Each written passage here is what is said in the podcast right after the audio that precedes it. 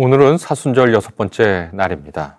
이날은 상세기 사정을 통해서 하나님께서 우리에게 말씀하십니다.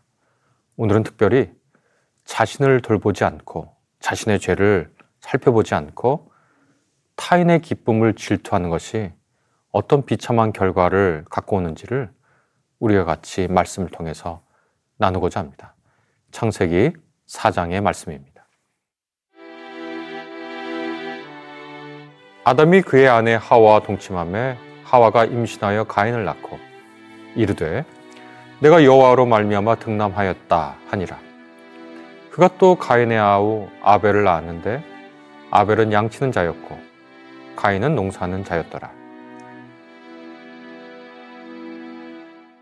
세월이 지난 후에 가인은 땅의 소산으로 재물을 삼아 여호와께 드렸고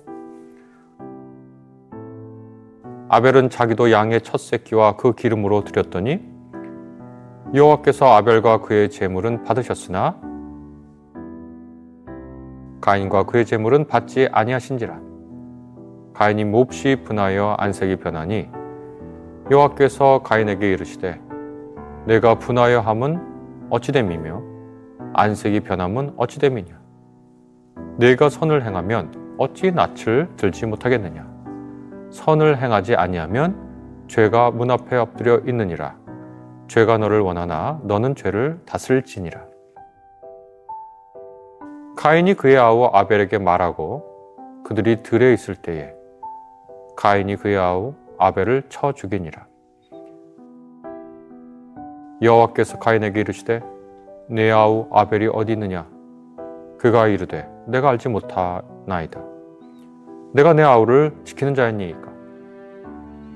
이르시되 내가 무엇을 하였느냐? 내 아우의 핏소리가 땅에서부터 내게 호소하느니라.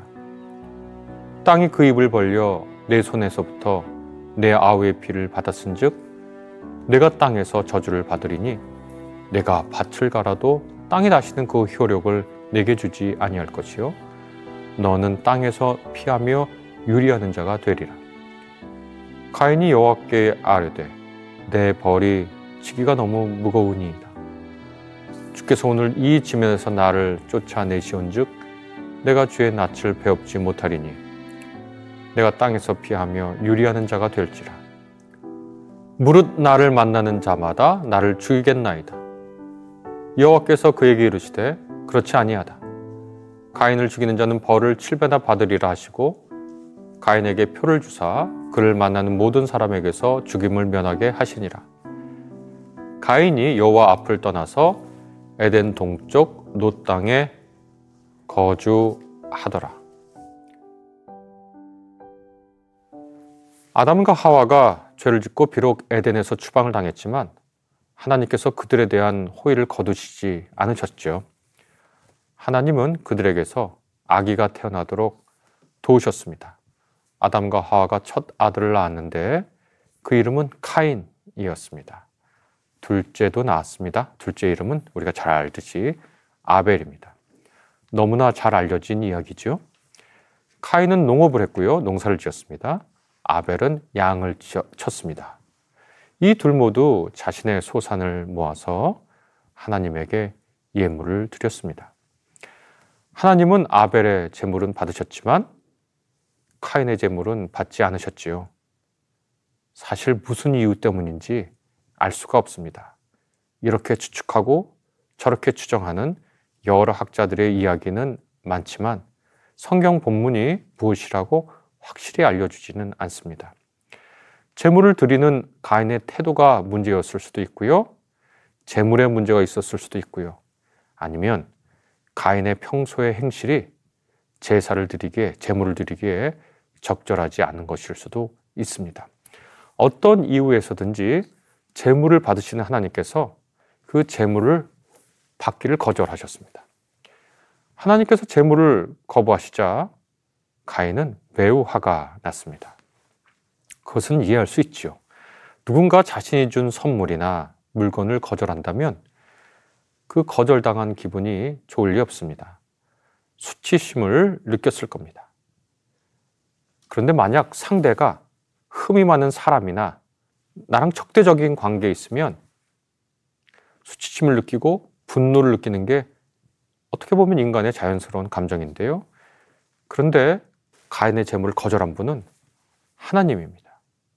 그때 해야 할 일은 하나님을 원망하는 것이 아니라 자기 자신을 돌아보는 일이죠.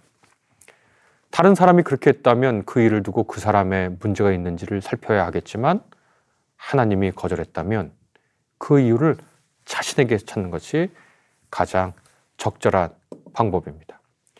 그러나 그의 날카로운 눈, 그의 분노 섞인 그 눈은 자기 자신을 향한 것이 아니라 자기 옆에서 재물을 드렸고 그 재물이 잘 하나님께 드려진 아벨을 향해 향했습니다. 아벨을 향해 그 눈빛이 쏘아졌습니다. 아담과 하와가 교만이라고 하는 죄에 이끌렸다면 카인은 시기와 질투라는 죄에 농락당한 셈입니다. 하나님은 카인에게 경고하셨습니다. 죄의, 죄가 너의 문에 도사리고 앉아서 너를 지배하려고 한다. 너는 그 죄를 잘 다스려야 한다. 라고 그렇게 경고하십니다. 그러나 카인은 죄를 다스리지 못하고 죄의 지배를 받았고 동생 아벨을 죽이고야 말았습니다. 카인이 저지른 시기와 질투, 이것이 기폭제가 된 살인은 결코 용서받을 수 못할 죄로 우리가 판정할 수 있죠. 카인은 이에 더해서 한 가지 더 큰 죄를 저질렀는데요. 그것은 바로 자신의 죄를, 자신의 책임을 회피하고 하나님을 속이려고 하는 죄였습니다. 유명한 질문과 대답이 하나님과 카인 사이에 오고 갑니다. 여호와께서 카인에게 이르시되 내 아우 아벨이 어디 있는가? 카인이 이렇게 대답합니다. 내가 알지 못합니다. 내가 내 아우를, 아우를 지키는 자입니까? 그러나 하나님을 속일 수 있는 사람은 없습니다. 남을 속이다 자기 자신을 기만하는 데까지 나아갈 수는 있어도 하나님을 속일 수는 없습니다. 그분은 사람의 마음과 행동을 모두 보고 계십니다. 카인은 하나님께 자신이 이제 다른 사람의 손에 죽을 것이라고 걱정합니다. 그런데 매우 이상하게도 카인이 머무는 땅에서 하나님은 카인을 몰아내시지만 카인이 죽도록 그렇게 방치하지는 않으십니다. 참 하나님의 생각하시는 것이 우리와 완전히 다르죠. 도리어 카인을 죽이는 자는 벌을 7배나 받으리라 하시고 카인에게 표를 주사 그를 만나는 모든 사람에게서 죽음을 면하게 하십니다. 나아가 그가 비록 하나님 앞에 떠나지만 에덴 동쪽 노 땅에 거주하도록 허락하시기도 하죠. 이 짧은 장면은 하나님과 인간 사이에 벌어지는 역사를 압축해 요약한 것으로 보이기도 합니다. 하나님은 끊임없이 우리에게 말씀하십니다. 그분의 사랑을 보여주시고 용서를 보여주시고 은혜를 보여주십니다. 우리가 연약한 순간에서 때로는 교만으로, 때로는 시기로, 때로는 질투로 누군가를 해, 하는 더 큰 죄로 나아가게 하는 그 순간에 우리에게 깨우치십니다. 그런데 참 아담과 하와가 그랬듯 카인이 그랬 카인처럼 우리 역시 하나님의 분명한 경고와 은혜와 사랑을 목도하고도 하나님을 떠나지요. 우리에게 남아 있는 것은 그 죄와 악에 대한 처벌인데 하나님은 또다시 죽을 수밖에 없는 우리를 향해서 새로운 삶의 길을 내어주시죠.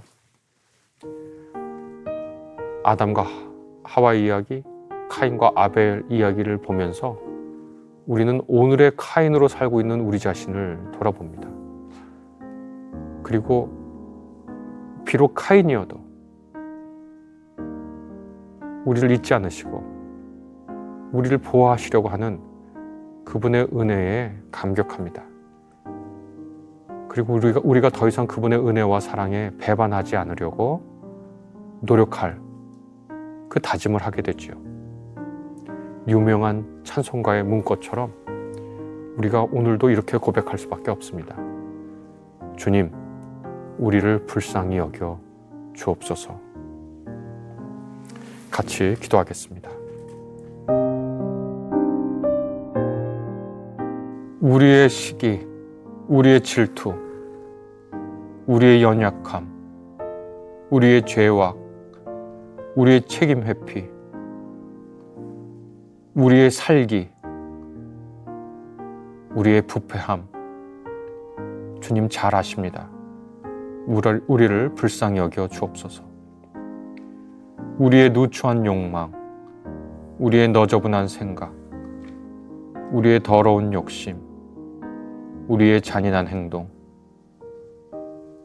이 모두 우리 주님 보시면서 얼마나 탄식하셨습니까? 분노와 시기와 질투가 우리를 삼키려고 할 때 우리에게 그것들을 다스리라 말씀하시고 경고하시고 격려하시지만 우리는 빈번히 그 죄악의 세력에 무릎 꿇고 맙니다. 주님, 우리를 불쌍히 여겨 주옵소서. 돌이켜 하나님을 향할 수 있는 힘을 주옵소서. 예수님의 이름으로 기도합니다. 아멘.